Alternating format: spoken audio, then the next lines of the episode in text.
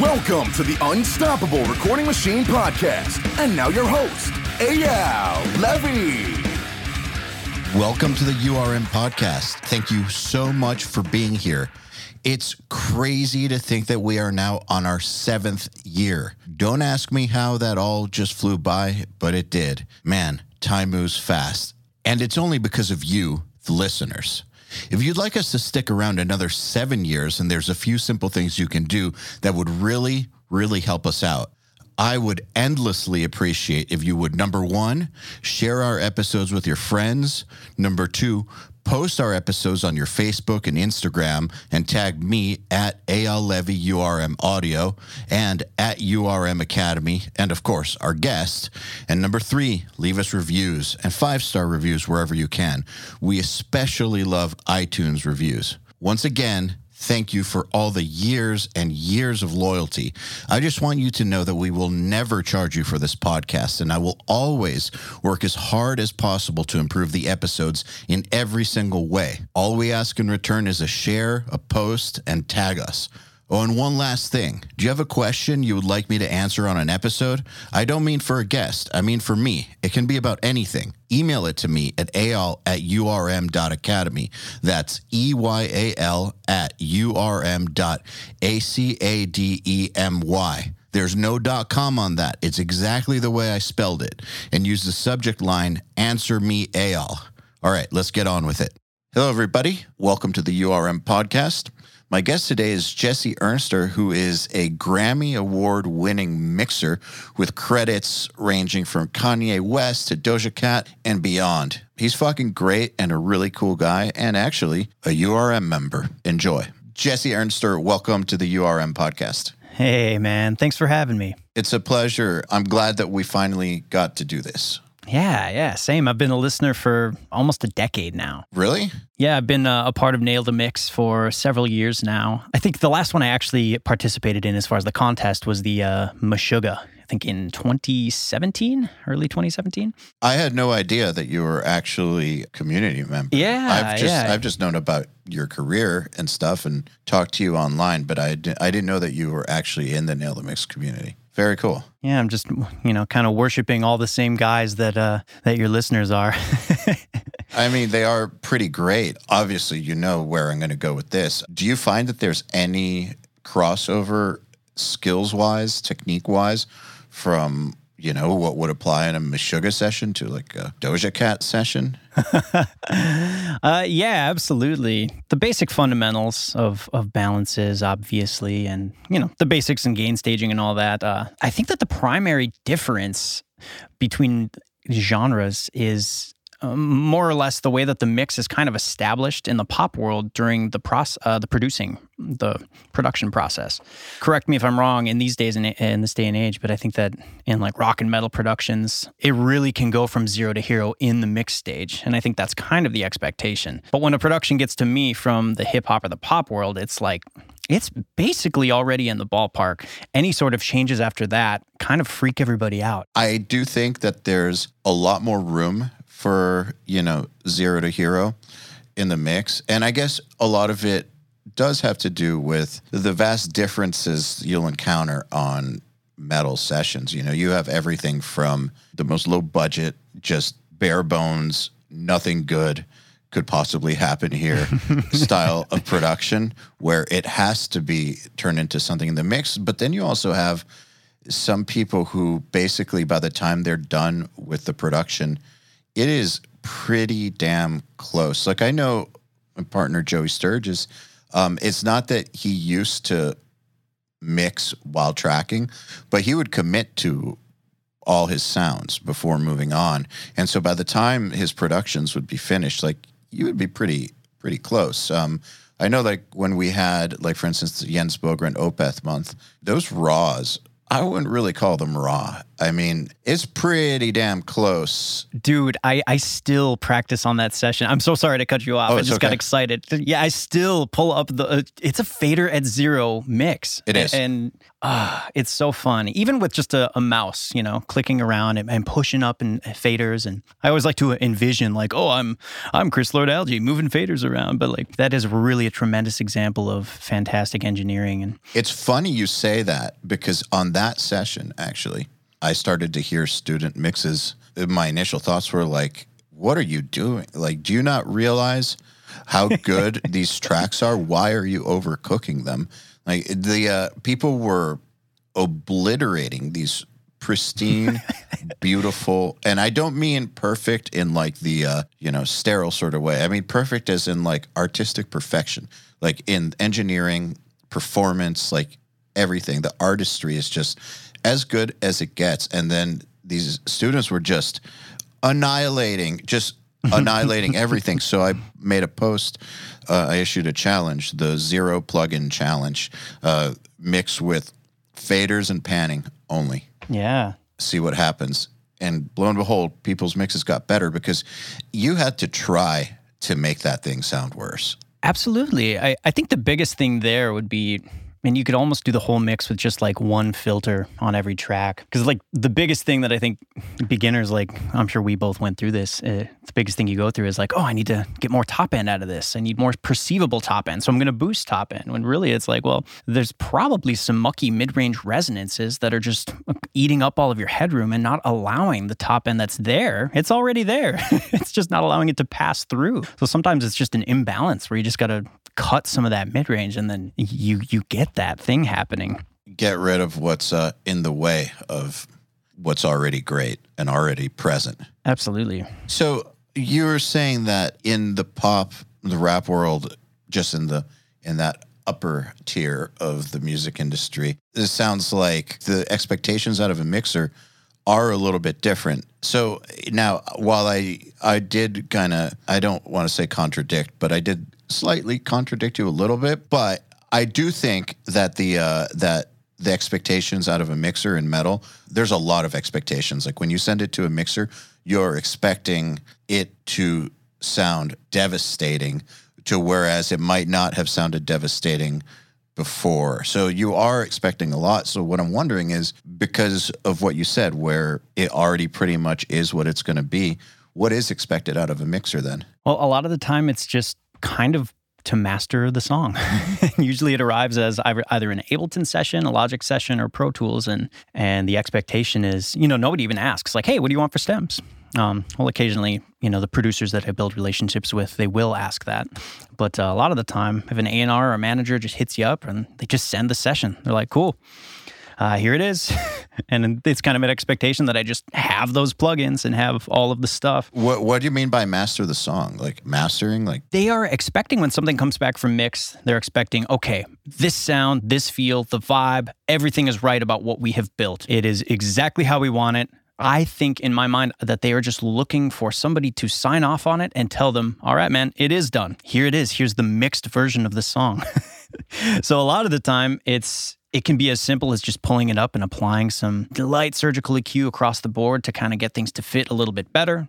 Sort of these subtle changes, giving it the last couple of percent and then sending it back. Sometimes it's just changing their gain staging. And a lot of the time it's just, you know, doing way less limiting to help the transients poke through and to, to really get the punch back in the recording. so where does actual mastering come in? After that, then it does go to to somebody to master, and yeah, But I get what you're saying. Like, it sounds like the amount that you have to do to it and the types of things that you have to do to it are almost in line with what a mastering engineer does. Yeah, absolutely. And with that being said, you know, I'm like everybody listening, I'm completely obsessed with music and audio and mixing. And it's all I think about. And I'm a space cadet, and my wife calls me out on it all the time.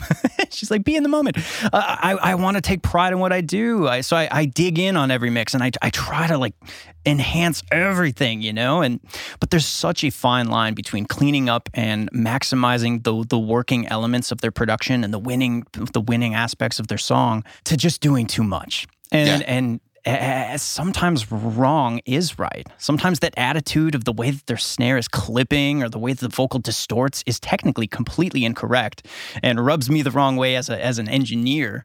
But musically, that, that is the vibe they were going for. It is intentional. So if I undo those decisions, it's kind of a slap in the face to those people and the producer and the writer, everybody involved. They're like, well, what gives you the right, man? What are you doing?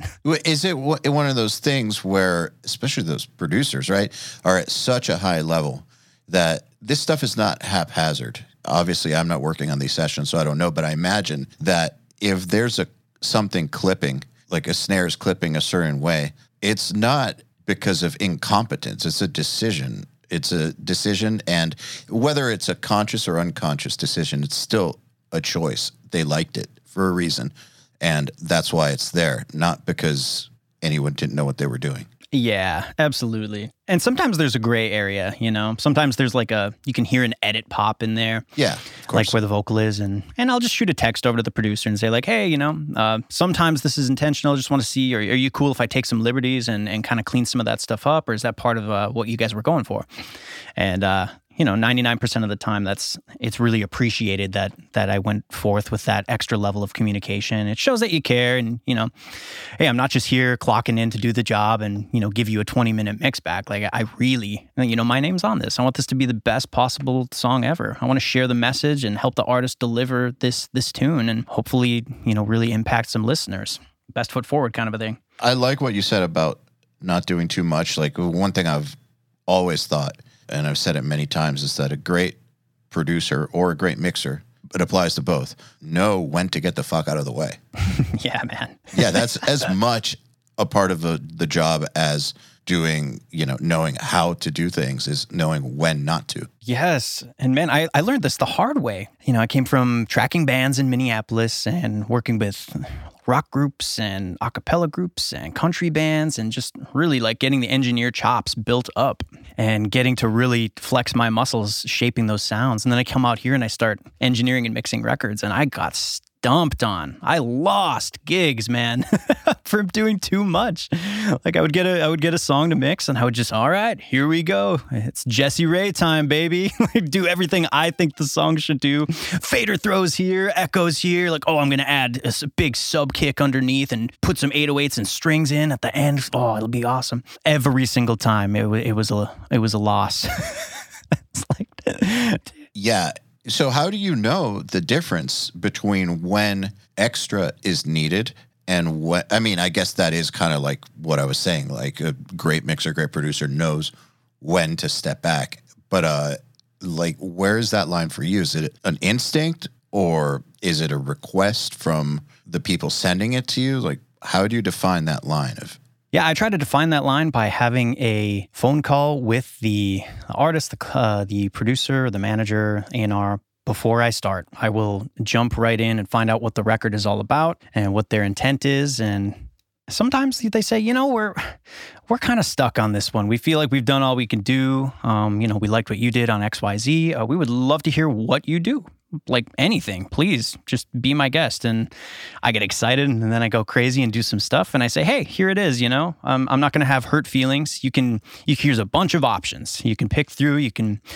uh, tell me what's working, what's not. I'm happy to delete the other stuff and we'll, we'll move forward from there. Uh, other times they'll just they say, hey, this, this is pretty much finished. Just, uh, we want a little more polish on that vocal. You know what to do there. And, uh, you know, the way you did saxophones on this song from the genre. Yeah, that, that's, we want that same effect here here. Uh, yeah, you're the dude, man. Just just bring this one home. We need that extra one percent. And that's most of the time, honestly. What's the rest of the time? Uh, well, that would have been the first option. The uh, okay, you know, they they they kind of give you the uh, yeah, we're we're sort of stuck on this. Just to do what you think would work, and yeah. I guess it does come down to communication. At the end of the day, that's you know the secret to life basically when dealing with other people i think in anything is uh, knowing how to communicate with them. I imagine that um, when you're just dealing in a mixed capacity, you have to do less psychiatry and can do more just straight up communication. But um, but since I'm not in your world, I actually don't know how that works. Like, is it is it much more businesslike in terms of this is what we want, here you go, we like this, not this, the end, or does it get crazy? Oh, it, it definitely can get crazy. I th- I think th- most of the convolution in the process comes from uh, insecurity from the performer about certain aspects of their tonality. And and this is really applicable in any genre. I Yeah. think that an artist or a producer could tell you like, man, I really we really need that vocal thick. I need a lot of low end in that vocal. And they might hand you a mix note that says way more low end and they might even give you the frequency. Like I'm a producer who knows what I'm talking about. I'm going to tell them I want more 100 hertz on this vocal. And they might think that that's the thickness. And and I think that uh, what kind of what can kind of help you n- navigate and, and wade those waters is to learn how to discern and define what what's actually being said what's like the deeper issue. So I, for me i've found like vocal thickness is not always in the low end. It could be like between 800 and 1k sometimes they they just need some like meaty forward mid-range to like just bring the voice forward and make them sound thicker. You know th- there are just so many implied things under the surface that they don't understand and that's kind of our job to dissect what their needs are and give them a, the the result back and a vocal up note doesn't always mean vocal up you know It's funny. I remember uh, Jay Ruston making a post once. love jay He's amazing. I man, you know, I don't actually don't even remember if he made a post or he texted me this, but it was you know the client had asked for vocals up, guitars up, drums up, keyboards up. when in reality, it was just based down. down. Yeah. gosh he's amazing yeah exactly It's interesting to me though, you have done so many different things and you're obviously a metalhead. You know, you were saying that when you were in LA, when you got to LA, that you knew that you needed to assert yourself in your own niche instead of trying to spread yourself over many different disciplines or genres. And, you know, you even went as far as putting your resume on top of boxes of donuts and hand delivering them to potential studios. But what I'm curious about is how did you decide on that niche? Like, I mean, if you're Nail the Mix learning Meshuggah, but like you've also done a bunch of other genres, like how did you make this decision? Like, I'm niching down in this area. What was the calculation there? Yeah, I, I just felt like I had the greatest drive and aptitude to become a great mixer. That's what my dad did, you know? I, they- I, I grew up seeing my dad make records with bands in our house. He was an early adopter of Pro Tools. But but I mean specifically in LA, like with the pop and the R and B, where did that come from? Like how did you decide that you're niching down there? Like why didn't you pursue metal, for instance? So, to kind of rewind before I decided to niche down, I had a chance encounter with Kanye West. Once that happened, I had a, kind of developed a network and a bunch of contacts and friends that were working in that space. So the, the dominoes kind of fell, and I, I found myself in a lane in a genre of music where I was I was staying busy and, and working at a high level that was really satisfying. And uh, I think pop and hip hop and Afro beats and all the stuff I get to do, and uh, a lot of R and B now too. It it it is you're able to incorporate so much of the principles of compression and how to manipulate transients and get aggressive sounds all the stuff that us you know metal guys are into doing it, it translates really nicely to, to those genres. And and I think that uh, you know the, the guys and gals like us that are that are into this style of heavy music I think we bring something unique to the table. So anybody listening I think there's a, a major opportunity to be able to put your skills to work in in these other styles. The thing that I find interesting is lots of times, well, all right, let me rewind. The thing that I find interesting is that you did what I think people should do, which is there's what you listen to, you know, and you know, there's what you uh what you're into as a fan, which could be what you're working on or not. But then there's the direction that the opportunities actually lead you in. And actually developing a career in music, like a, a successful career, is a rare thing. Like there are a lot of people who want it, not very many people who are not just good enough, but good enough and find the right opportunities and have the right network and the right timing and all that. And so when that does start to come together, you kind of just got to go with it. And it might not be in the exact way that you thought it would happen. But you really do need to be able to spot when that stuff is lining up and just go with it, in my opinion. Completely agree. Well said. That brings up my next question. Did you see yourself ending up in these genres? Uh, no, but I, I've always been really interested and driven to be a part of popular music. Uh, you know, when I started out, which was, I guess, in the 2000s, you know, it, popular music was still pretty, pretty rock based. Specifically, I'm thinking of bands like, well, not even bands, but like, you know, even Pink and Katy Perry and Five Seconds of Summer. These were groups that were pretty, it was live instrumentation. It was cool. And I, I would have been really thrilled to get into working on stuff like that. So I always wanted to work on music on a high level. Yep. I'm I'm really competitive. I'm into trophies. I want Grammys. I want plaques. You know, that was always a major, major driving force behind uh, what I wanted to do. So yeah, I, I, think throughout every step of the the game, I, I wanted to, no matter where it was, I wanted to be a part of something that's big, that impacts a lot of people. I want to work on massive records. I understand. You know what? I think it's great that you recognize that about yourself and that you're honest with yourself about that. Uh, the reason I say that is because, you know, there's there are also people who great producers too, by the way, who give no shits about Grammys or plaques or they don't care necessarily about working at you know a high level industry wise as long as they're working on something that they really really love. But that's not to say that if you want Grammys that you're cool to work with stuff you don't love. I guess what I'm saying is everyone needs to understand what it is that they actually want out of this because it helps you make better decisions if uh, if you understand yourself and you can make decisions that are in line with your ultimate goals. And if you're honest about your ultimate goals and clear about them, you will move in that direction more than likely. Um, and, you know, like for instance, I've always wanted to do something big.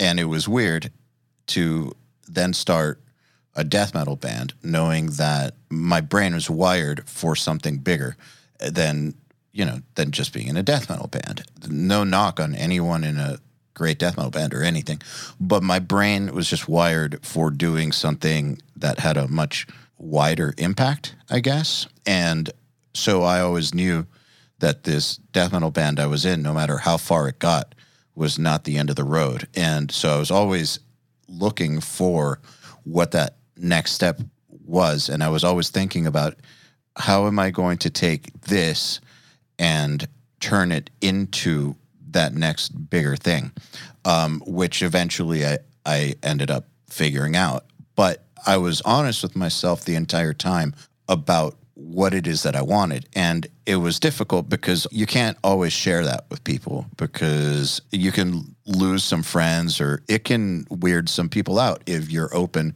about wanting to do big things. But it shouldn't deter you. If that's what you want, you should be clear that that's what you want and go for it. If that's not what you want, that's cool too. It's just important to be super clear with yourself about what you're motivated by. So, like, if what you want are Grammys, plaques, to be working with the highest level artists possible. That's great. There's a certain way that you have to go about making that happen, right? Like it's not going to happen staying in Minneapolis. Yeah, exactly, man. I had that same that exact same hunger and sort of like dissatisfaction with with what had been happening in my life and I just just like you, I saw the kind of the end of the road. So exactly like what you said. If you have that goal in mind, you're able to make actionable decisions and it'll inform the, the future moves and your trajectory. And I'm a big proponent for having like physical calendars, man, and ripping the calendar apart and having every month of the year out on the wall and just mapping out like, okay, that's the goal three months ahead. What are we doing now to get there. All of these things I think can be implemented. It's interesting. What I like about what you're saying is that this type of thinking, the goal oriented, outcome oriented thinking, only serves us well when it's based around something actionable. I think like where a lot of people go wrong is when they get too into stuff like the secret and wishful thinking. That's uh, that's basically I just think of that as glorified wishful thinking where they will do stuff like uh, make vision boards and state their goals, and then just think that if all they do is state their goals or think positively or visualize that that's enough and it's totally not enough. I mean that's step one is knowing what you're going for but then after that like it's all execution. And so i do like maybe two goal setting sessions per year. That's it. Like maybe every six months maybe every 12 months or something and you know take an afternoon and just get clear. But then the rest of the time is straight up execution. And it is much in the way that you said like i don't have calendars on the walls but i do have methods for tracking every single thing. And uh, i definitely revisit what the goals are what the desired outcomes are and uh, adjust course frequently. I, de- I definitely think that um, if you don't do that part the relentless execution the goal setting is pointless absolutely pointless Absolutely. And you got to like storyboard this stuff. Like pretend, like imagine scenarios of how you'll get to the goal. Like when I, we came to LA, I thought, well, I, I know I can execute in the room. I need to get in the room. So I, I okay, what's the plan of attack? Start getting to know some engineers, get and start mm-hmm. trying to find gigs in the room. And I thought, well, it's LA. I'm eventually going to run into some bigger artists. And at that point, you know, without punishing them, I can I can just get in and execute and be cool and and get a gig. And I fantasized about it over and over every day like, "Oh, I'm going to get in the room. I'm ready. I'm let's let's do this." And when the time came, it, it happened, you know. But you weren't just doing that. You were also actually doing things in the real world. Yes. Yes. You had to. Yes, a combination of an overactive fantasy life with uh, with actual real world action. I think that's the that is the actual secret. You can't just do one of them. Also, I, let me just say, if people think that I'm talking shit about uh, visualizing or goal setting, I'm not. Like, I think it's super important because if all you do is take action without having, you know, a GPS for where you're headed, then it, there's a lot of uh, chance involved with where you end up. You might be working really hard in a totally wrong direction. Yeah, and, and it's important to like reassess really often too to find Yeah. out like.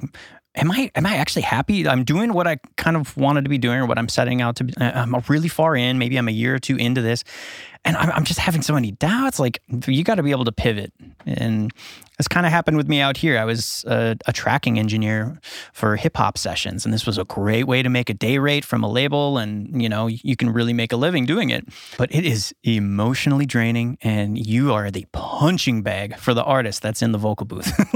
It's really, really, really challenging to to do on a day to day basis, Uh, and I had to reassess. And that, and right there, I was like, okay, I'm dropping this right now. I'm I'm going to pivot into mixing. That's where I'm happy. I want to sit at home in front of my speakers. I want to be with my family, and yeah, pivot, pivot, you guys. Okay, so but the pivot is a risk. If you had a pretty stable thing going on as a tracking engineer, how did you pivot without, you know, dropping a grenade on your income? It did drop the grenade. Fair enough, I've done that too.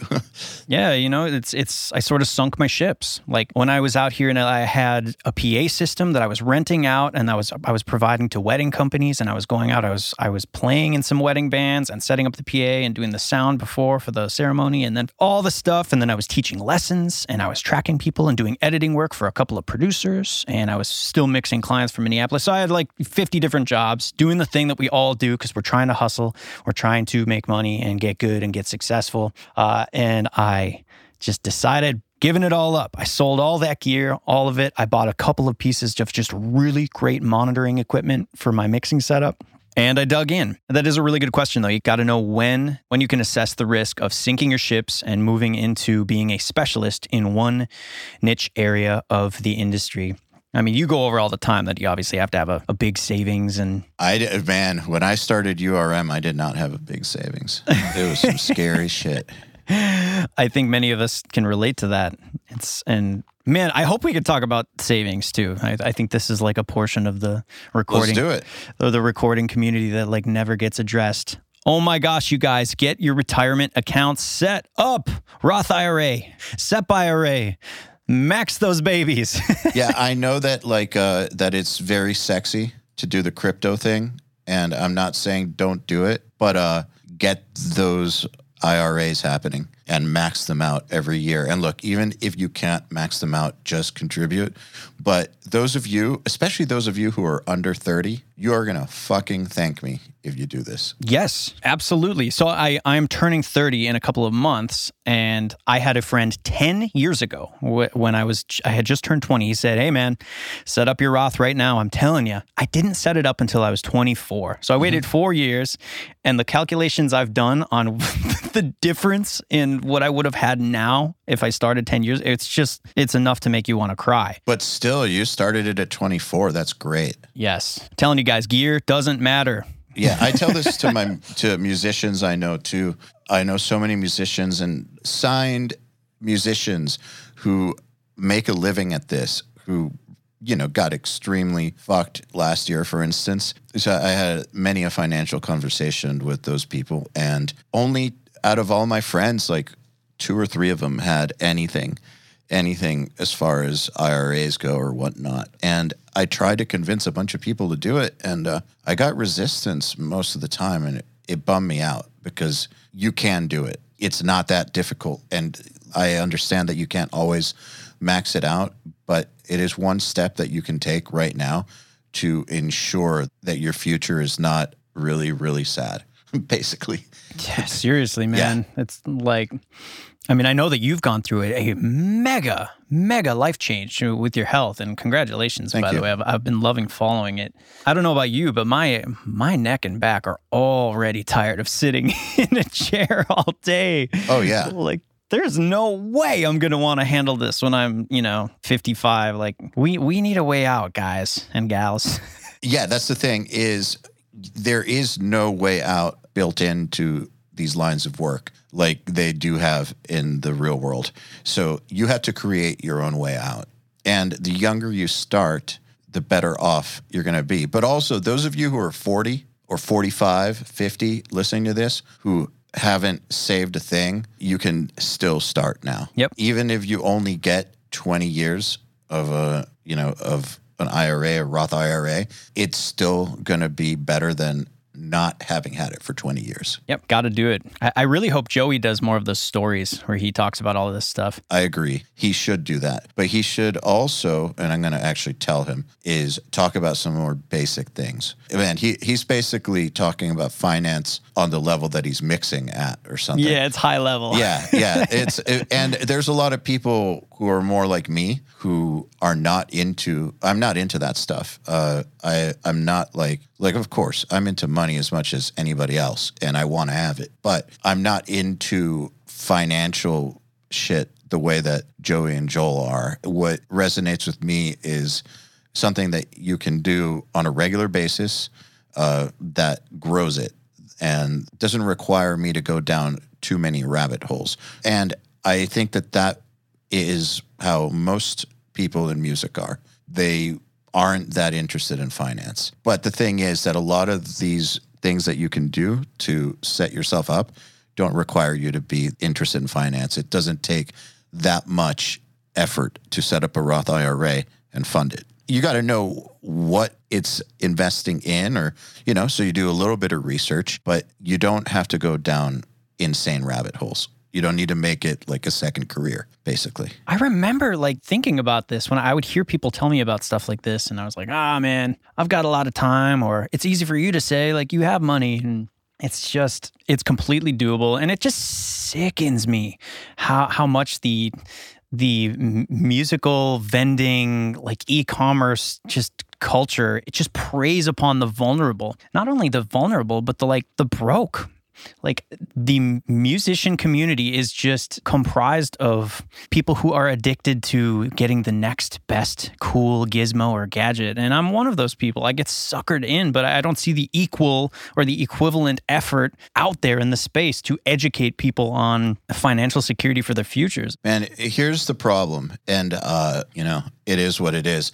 So we have a course called Career Builder for people that are not familiar, and I'm not trying to sell it because it's not on sale right now. We have courses that open up and then close like once a year or something like Very smart. yeah, because we want people to take them at the same time. There's several reasons, but uh, so our non-subscription courses, like you know how it's done with Will Putney or Career Builder, Ultimate Guitar Production. They open and they close, and we have one called Career Builder. There's zero audio in it. It's just about establishing a career, networking, pricing yourself, all all that kind of stuff. It is by a long shot our lowest selling course. Bomber. Yeah, by a long shot. And um, we've learned, and at a similar experience at Creative Live too, that the business content just doesn't. There, people are just not as interested in it. Straight up, they're just not. I think there's less people who actually want to. Uh, out of all the people who buy gear and even education, there's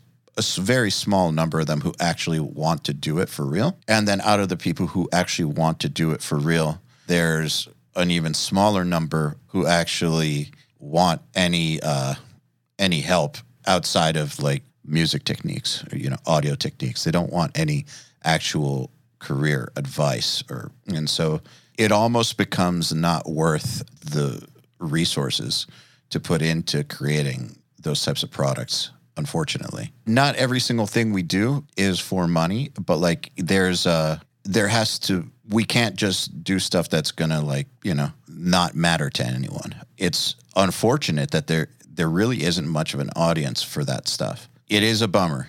Joey's uh stories are great though.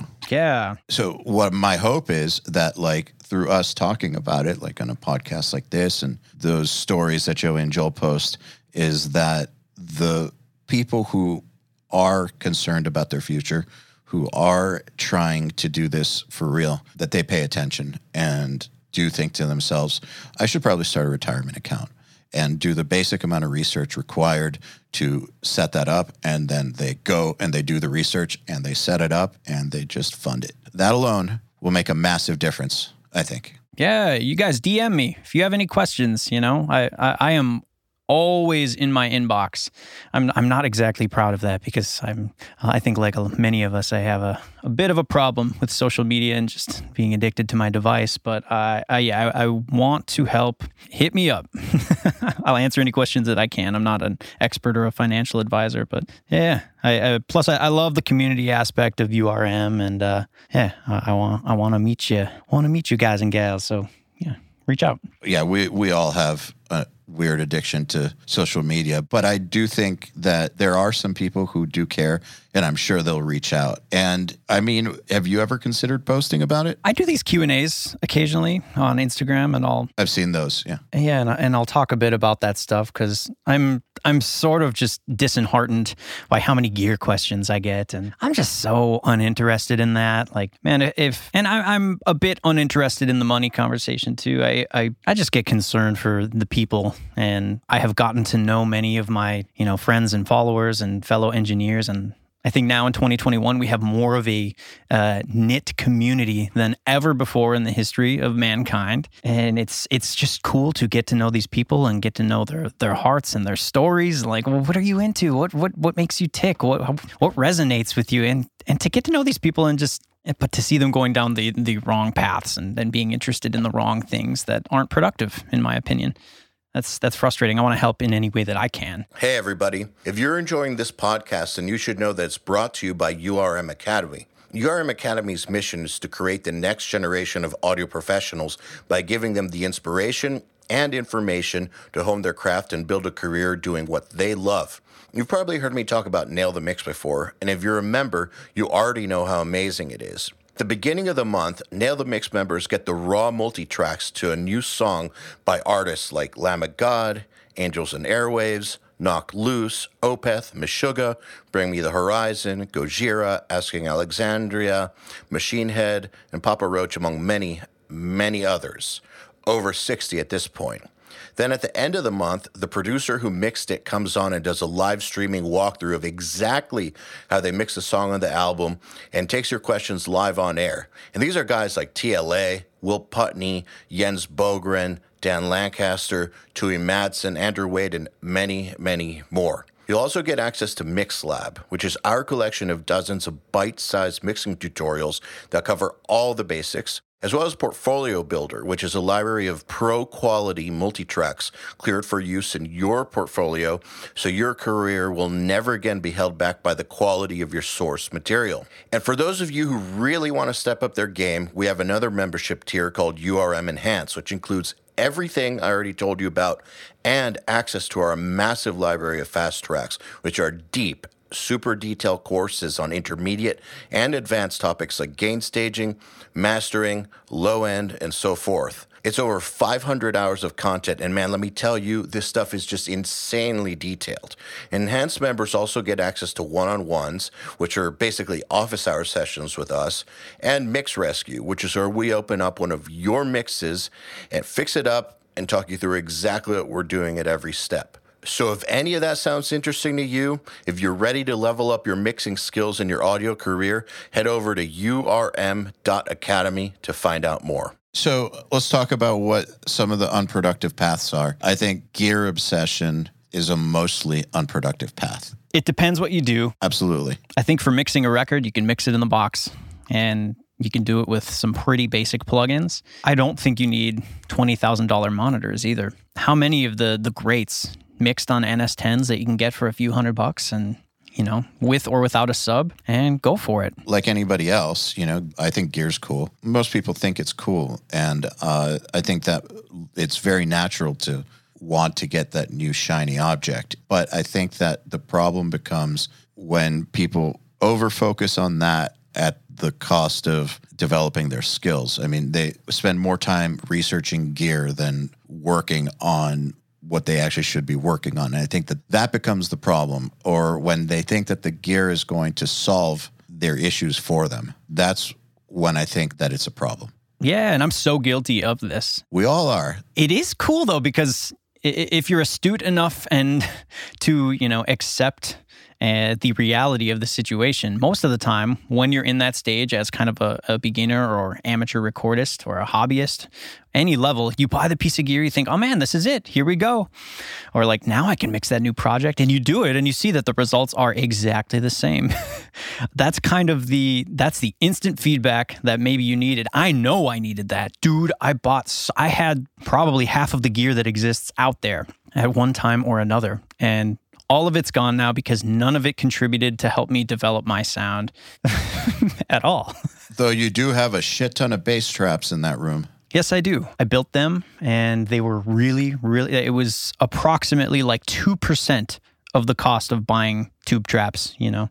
I, I don't want to say the company that makes them, but these are based off of that design. And I just made them myself. I reverse engineered it and I wanted to have time getting my hands dirty and, and also save a lot of money that I can use elsewhere and save for my, you know, for my kids and the 529 accounts and my retirement. Just saying, you have an inordinate amount of bass traps in your room. And I think that uh, the reason I'm bringing that up is because you're talking about, you know, you buy a piece of gear and literally nothing changes, nothing happens. Your stuff sounds exactly the same because you're still making the same exact decisions because nothing changed in the way you're hearing anything or listening to anything. However, for instance, the bass traps you have in your room, well, that right there actually can help you do a better job. By far the most important thing ever. Where would you be if when uh, okay, so like post your band, post band era Eyal, uh, when you were producing down in it was Florida, right? Yeah, in Florida. I guess I don't know. You were sharing a studio, right? I had a I was a partner at a studio down there. I started recording in like 2000. So band era me, like we still recorded at my studio most of the time and I was recording bands through 2000 to 2010. Then I moved to Florida and I got asked to contribute a drum room to a studio that already existed, a prominent metal studio. And so I bought a house that had a, a living room that was the most amazing drum room you could ever imagine. And, uh, you know, had a full control room in there too. And that was my part of the studio. So, yeah, where would I be without the acoustic uh, treatment. Yeah, or like if you, you know, the first time you sit down at a, at a computer, or today it would be like a laptop. If you had been in an ideally treated room with accurate acoustics, like it would have been a hundred times better than the probably the resulting mixes that you were getting, wouldn't it? Absolutely. And I remember how much better every single time that I upgraded the treatment in my room, my work got a lot better. And I remember it was the most dramatic, though, the first time when I went from working in a room that was just walls, you know, just walls with Yes. nothing, to adding treatment to where there wasn't flutter everywhere. Everything I did still sucked back then, but still it sucked way less, way less because I could suddenly hear what was coming out of the speakers. Like that alone was a major, major, major game changer. So if I had actually been able to hear properly from the beginning, I would have probably gotten a lot better, a lot faster for sure. Yes. And I want everybody to be aware that there are a couple different factors to great monitoring. I mean, there's a billion different factors, but the, the one that is, I think, overthought is the frequency response of your monitors in your room. And I think that the aspect that is completely forgotten about or not talked about often enough is the resonance time of your room. That is really what I've gone after with these, with this bass trap design. Say you have a fairly flat response in your room, like, okay, I'm, I'm looking at uh, Sonarworks. It looks good. It's flat, cool. But these these frequency waves, they bounce around and they they build up on each other, and they'll actually like you might get down to like 40 hertz, and 40 hertz could be resonating at like a one second decay time when the rest of your response, the rest of your frequencies are all at like you know 0.3 0.4 so like what happens if you hear if you're hearing four times longer decay time at 40 hertz it's going to completely uh, affect the decisions that you make and you're going to like really be overworking that area and then when you send the mix out and they listen in anywhere else or in headphones or in the car or somewhere that doesn't have that problem they're going to be like why is your low end choked? Why why is it dead down there? Why is there nothing going on? Like the resonance time is is so so so important. And yeah, these these big old tube traps take care of that. I by the way, I'm giving this free guide out to everybody. If you guys want to hit me up, uh, I'll send you the guide on how to build these tubes. They're really affordable. They eat up the low end, so you have an awesome space. We can put a link in the show notes. Perfect. Yeah, I'll get you that. So I don't believe in the 80 20 rule as like a religious thing where you should always focus on the, you know, on the 20% that get 80% of the results. But, but, but, but and the big but focusing on the things that move the needle the most, that's, that really should be what you really do put your time into. And something like this is one of those 80 20s that really, really, really matters. Like, and why I say 80 is because um, you're probably not going to ever be able to build the perfectly treated room. And not just that, even if you can just do a little bit of treatment, that goes a long way. Like, so you don't have to go 100% on it. Just do some, just do enough. And that in and of itself will do a lot, in my experience. Absolutely. And you don't have to spend a lot to do it right. No, You probably have too much nonsense in your studio anyway. Grab like one or two extra 57s that you don't even need and just sell them used. And then with that money, like 100, 150 bucks, you can buy a bunch of Owens Corning 703 or some of the cylinders, some of the tube stuff, which are like pipe wrapping. And you can just stuff them full of blankets, pillows, polyester, whatever. And man, just put that stuff up. that and I got to say, you know, the, one of the other things I think people should invest in is a good computer. Oh, yeah. Yeah, it, it's like I, I feel like the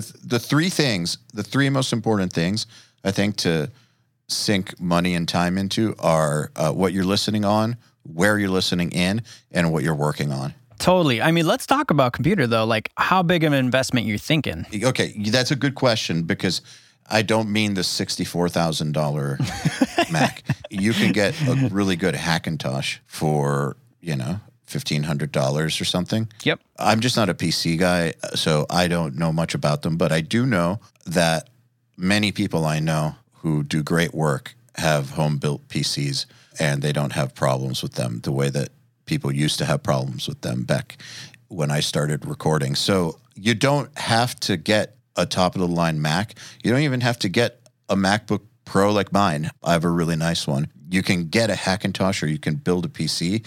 However, if you're underpowered to the point where you can't really do your work, that's the problem. So a computer that has enough RAM and also enough speed to be able to handle the work without fucking you up, you can get away with a thousand or fifteen hundred dollars spent. Yeah, I think that's, yeah, that's the max. Yeah, definitely. Like I've been working on this 2012 cheese grater for the last like six years, and then I just went to the 2013 trash can this year. Mm-hmm.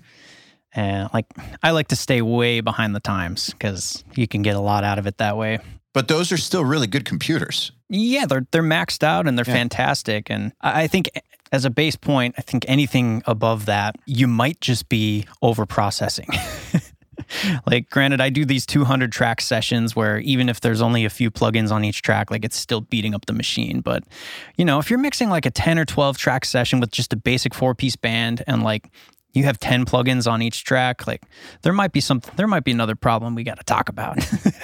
Well I was actually just thinking that. While I was saying this computer thing, I was thinking, well, some people's computers are getting overtaxed because of bad session management and over processing. And that's why you should uh, watch the uh, the mix prep fast track. yes, you should. We have the basic mix prep fast track that Joel did, but we actually, by the time this comes out tomorrow uh, in our time, like not in podcast release time, so we're releasing a, a, fast track called Next Level Mix Prep that we made with John Douglas, and it is it is like the manual for setting up a 747 for takeoff or something. It is intricate as fuck. So I, I had to plug that. But proper session management and not over processing will save you from needing the most ridiculous computer ever. Now, if you are trying to work in the world of sound tracking or something like that, it's a different story. I, I do think that if you are working with something that has super high track counts, your uh, your needs are going to be greater. But in general, uh, the the people who I'm addressing are the people who try to mix with like two gigs of RAM or something or four gigs of RAM. Like, of course, the computer can't handle it. yeah. What would you say the minimum RAM should be for uh, for mixing? Uh, I'm the wrong guy to ask. I don't. I don't really know how it correlates to performance. To be honest, I don't either. That's why I wanted to ask someone else. I'm not sure. I'm gonna say that anything under eight, good fucking luck, and should be more like 16. If you can do 32, great. Yeah. God, the options are so cool now. Like when I started, which is probably around the time you started recording, like it was Pro Tools 6, 6.3 on like a Mac. My dad had a Mac G4 tower. I, I, I, don't think we started recording at the same time. I'm older than you. Uh, yes, I suppose. Well, you said 2000, so I was trying to think which which Pro Tools version was out. yeah, but my first time actually recording was like uh, like in the 90s. God, that's awesome. But I got into like recording like as like I'm going to build a studio in like 2001 or two. Understood. Got you. Yeah, man. Do you remember when delay compensation didn't even exist? Uh, yeah, I also remember when it didn't even work until in Pro Tools. As do I.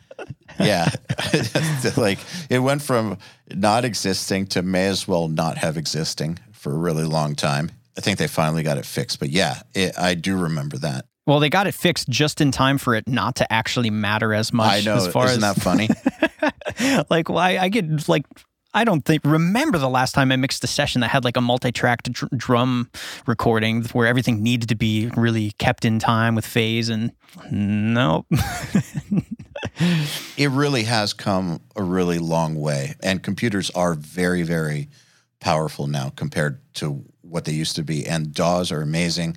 Another thing that's come a long way is, uh, man, I started making music again, which is something I never thought I would ever do, and I got all the neural sick yeah, believe it or not, I got the the neural stuff. They're amp sims, and I haven't yes. you know I haven't tried a new amp sim since like 2013 or something. And you know they were okay back then, but definitely the the tube amp uh, crew, crew was right back then. But now, holy shit, these uh, amp sims are fucking great. Like they are fucking phenomenal. Um, yeah, the tools we have now are they've never been better, basically. They've never, ever been better. And this is part of why I don't think that people need to spend a ton of money on gear and crazy stuff because some of the really affordable tools now are as good as it's ever been in the history of uh, chording. Yeah, I agree, man. So really, it's your skills you should worry about. Yeah. You said that the Kanye story was really interesting. So now I want to hear it. Oh, Like you can't you can't like say that and then think I'm going to forget. Yeah. So I found myself engineering, uh, filling in, subbing in for another engineer at the studio called Nightbird in West Hollywood. And I just got the call. You know, I had been engineering sessions for a bit in LA and kind of building my name as, you know, one of the guys who, you know, could sub in or, or, or get some calls if somebody needs an engineer. And uh, I showed up and the, the session was for Tyga. I was like, wow, this is a big artist. This is a cool opportunity. We got in and we were just tracking for a few hours, tracking vocals. It was going really smoothly. It was great. And then Kanye comes in. Just like that. Yeah, just like that. And he hung out with us for a few hours and, you know, we kept tracking. And then he played us some of his new album, which at the time was called Yandhi and it was going to be coming out soon. And this was the fall of 2018. I just kept thinking, man, if I don't make something of, of this opportunity, I have to I have to try to, you know, speak with him and offer my services. How do, how do I leverage this into a greater long-term opportunity working with Kanye without punishing him, you know? I love that we're talking about this because the opportunity to be in a room working with someone at that level is when you're not at that level yet is once in a lifetime kind of thing. And you have that opportunity right there to either create a situation that will continue or never ever encounter them again in your life and it doesn't even matter that it happened. Exactly. And I was faced with that dilemma. It's like, well, I sat there for like two hours just like debating when the right time was to talk to him and how. And I was texting my wife. I was like, oh, he's he's here. I need to try to make something of this opportunity. And she's like, you gotta, you gotta do it. And I was like, but what if I get fired and blacklisted for, you know, the studio will never have me back if I if I tried to make this happen. And I thought, whatever, it doesn't matter. This is this is the shot, you know. But so I decided to wait until at the end of the session. I thought, well, I'll execute. I'll keep I'll keep working. I'll just you know really show him that I can deliver and that I'm reliable. And and yeah, we recorded. It went very successfully. And then he was packing up, getting ready to go. He went down the hall to use the bathroom once before leaving, and I kind of followed him down the hall and I cornered him. I said, "Hey, man," uh, you know, I was I was kind of nervous, kind of uh, red in the face and giggling, I just said, "Hey, I wouldn't be able to sleep through the night if I if I knew I didn't take this shot and just tell you I, I really admire and respect what you do. I'm a, I'm a fan, and uh, I, I would love to come work for you if you need some more engineers on the road or where whatever you're doing. I, I would love to." Be a part of your journey. And uh, there was this moment of silence where he kind of tilted his head and looked at me mean. and I'm like, oh, I'm about to, I'm about to get it. I'm gonna get punched or fired or something. After a few seconds, he said, "All right, yeah, cool. What's your number?" He took down all my info, shot me a text, and then he uh, directed me to go around the corner and chat with his uh, assistant. And they flew me out to Chicago the next day. We started recording and just started this kind of work relationship, working on Kanye West's material. Just like that. Yeah, we we got to travel all over. You know, we flew to Africa and we recorded a, at a safari resort in Uganda, and there were like hippos and giraffes like right outside of our tent, and we recorded right on the Nile River. It was the, most unbelievable life experience of all time, and uh, I got a couple albums with him on my discography now as an engineer. Did you realize that if you didn't, you know, if you didn't grow the balls in that moment, your life might be completely different right now? It would be complete. I think about it every day. I am so incredibly fortunate. it could have gone a number of different ways. Yeah, it really could have. Um, I think also the timing of when you asked was everything. You didn't do it at the beginning of the session. No, the timing and do and do it outside the room. And you know, I, I brought up how important it is to not punish, and I think there's a lot of things that go into punishing, right? There's there's you can look at someone approaching you at the NAMM show, and you know, you know by the look of their eyes and by their posture, like how green are they? Are they going to punish me? They're giving you all of that info before they even say hi. I think there's there's a sort of a coolness. I call it. Uh, happy from the nose down, cool from the nose up. You got to do the kind of the cool, you know, I'm a, the cool lazy eyes. I like I'm not asleep. I'm not too eager though. I'm just here. I'm I'm here to serve. I want to bring value to you. You're that's what you're telling them with your eyes.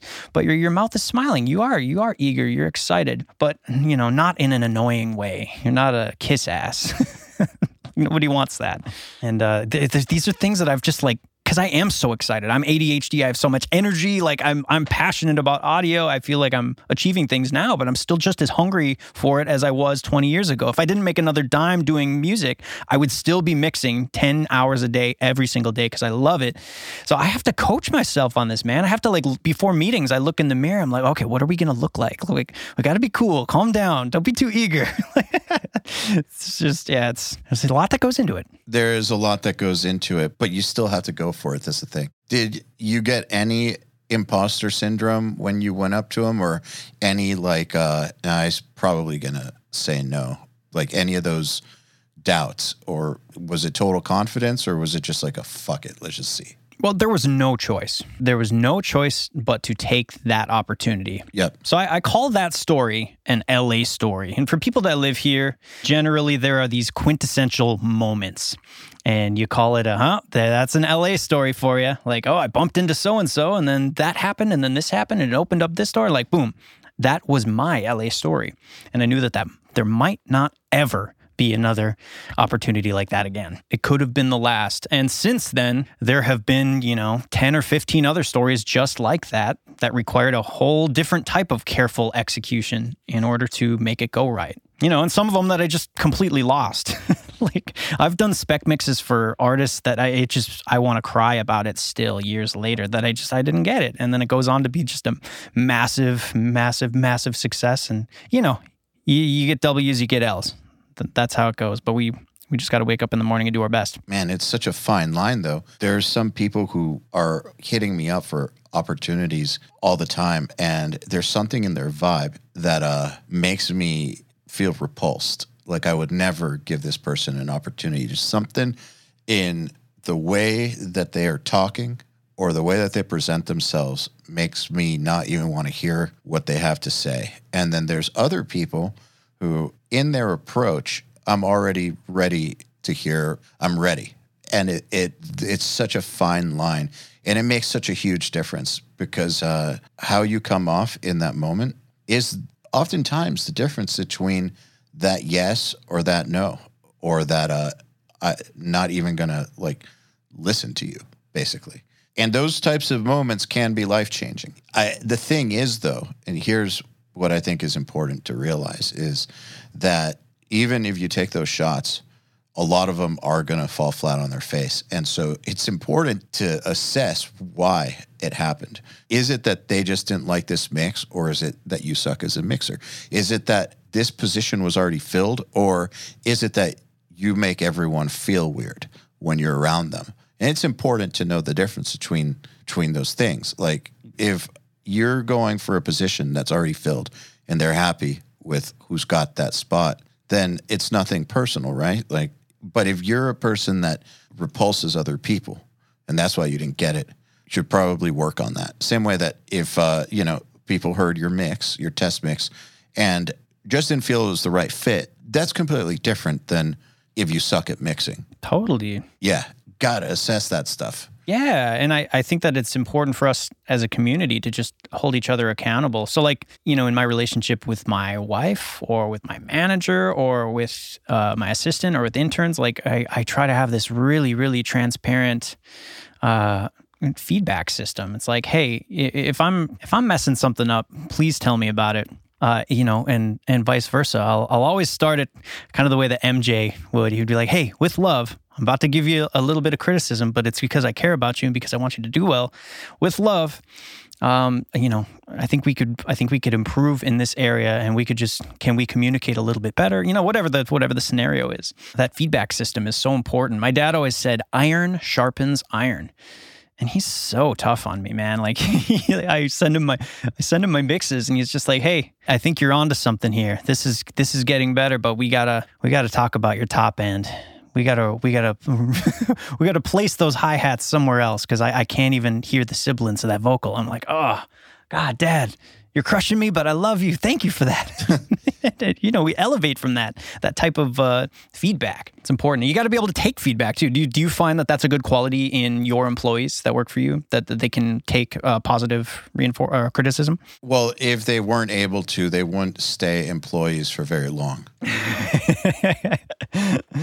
you drive a tough ship over there. We just have high expectations. You gotta. If I fuck up, I'm gonna be the first to say that I fucked up. And I like that the people I work with will hold me accountable too.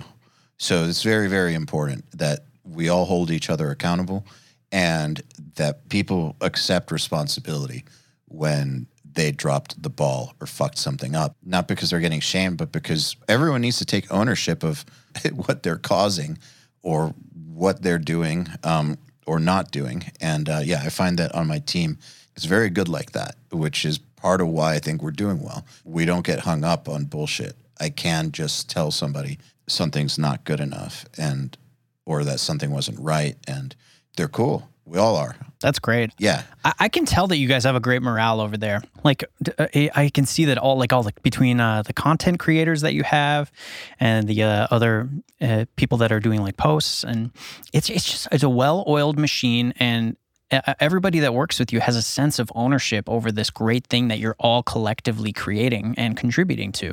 And that's, I'm thinking specifically about a couple of other pro audio companies that are that are led by different types of individuals, uh, and it, it, can be very uh, different than that. we want this to be a great part of everyone's lives, not just not just the uh, not just the end user, but uh, the people who work here, we want this to be a great thing. We want them to love working for us, with us, and we want them to have a personal stake in what comes of this. And we want them to take pride in their work. And we need that to be organic. Yes. Yeah. So the way you do that, I mean, my opinion, the way you do that is uh, by holding people accountable but also um, finding what they're great at and encouraging that and helping uh, helping develop what it is that they're great at. Yeah, foster their strengths. Yeah, and then also uh, compensate them well. Those things all make a, a huge, huge difference. Don't ever let them feel like they can't say what's on their mind. We shoot down people's ideas all the time, and that's tricky because you don't want to clip people's wings and have them stop coming up with ideas. So how you go about it makes all the difference because, you know, not all ideas are good. Not all mine are good either. And the way that you go about not accepting somebody's idea is just as important as how you go about accepting somebody's idea, in my opinion. If you care, like if you care about keeping that relationship good, how you do it matters a lot. And I don't mean that like anything needs to be sugar coated, but uh, you know, if someone has a come has a proposal on something and I just don't see I just don't see it. For instance, I will take the time to respect their idea and them enough to like really give them a detailed reason as to why not so that I help them understand why not. So they don't just think that we just shot it down uh, because we didn't understand what was on their mind or like we weren't listening. Like, want them to know that, yeah, we took this into consideration and there's a bunch of really good reasons for why not. And I think that that makes a big difference. Um, so yeah, makes a big difference. How you how you take the critique and how you give the critique is often as important as what's in the critique. I think. Oh my gosh, yeah, and that we can kind of redirect this little analogy to to the listeners by kind of connecting it to taking mixed notes or taking oh, yeah. direction from a client. Like, uh, man, I have I have really gone through some gone through some hoops with certain projects where it'll be like you know 20 or 30 revision like rounds of revisions. And uh, sometimes they're not always polite. Sometimes it's really like direct like why aren't we getting this by now? Like i i hate what happened with the vocal. Why did it get like distorted with this slapback delay? And then you know I, in my mind i'm thinking well on version 15 you asked for that and you said there wasn't enough distortion and slapback delay. So like uh, for example you know one approach would be man well, you told me to do that. Remember, here's a screenshot of the text. And you just kind of like, throw, you have your ego and you don't want to look stupid. So you're trying to like show that they are stupid and that they've clearly forgot. Like, nope, no, no, no, no. We're in the service industry. This, is like, we are the plumber. We are fixing up their song. We are giving them a, a service. We're bringing value to them. And, and part of that is comforting. Like, I, I just, I try to just love up on everyone and, and just say, hey, man, you got it. Coming right up. Yeah, there's, there's a right way and a wrong way, right? Yeah. Like uh, the, receipts, like you just said, like uh, sending them screenshots, that's for when you're in a fight. you know, like uh, that's like that's not the kind of um, that's not where you want to take your interactions with someone that's giving you mixed notes. No, and and I think what'll make or break a career faster than anything is a bad reputation. Yeah, because uh, people will have the end product, uh, but all they will really remember from the process is the last thing you guys did or the last things that were said to each you know the last few interactions so this last stage of the game of mixing is like that's your final impression until they go off and like you know tour to support this release for you know in a year or so. And then you know then they have to decide if they're going to come back. Like man should i go to the dude that was kind of a jerk or kind of acted like a five year old or should we go to like you know the the cool guy or gal that was like just you know really patient and understanding and just really showed us that they wanted to dig in and it didn't matter how many revisions because they were destined to make us happy. Like yeah we're going to choose that individual of course. Yeah absolutely. I think that regardless of the success of a project, people remember what the experience was like. And many a multi platinum producer out there who do not get repeat clients because working with them is a nightmare. But that said, this episode was not a nightmare. I think this is a good place to end it. I think that we could do this many times and probably go on for many, many hours. It was a pleasure having you on. Yeah, thanks for having me, man. Great chatting with you. Anytime. All right, then. Another URM podcast episode in the bag. Please remember to share our episodes with your friends, as well as post them to your Facebook and Instagram or any social media you use. Please tag me at Eyal Levy URM Audio at URM Academy, and of course, tag our guests as well. I mean, they really do appreciate it. In addition, do you have any questions for me about anything? Email them to me at eyal at urm.academy. That's E Y A L at urm.academy and use the subject line Answer Me Eyal. All right, then. Till next time, happy mixing. You've been listening to the Unstoppable Recording Machine podcast. To ask us questions, make suggestions, and interact, visit urm.academy and press the podcast link today.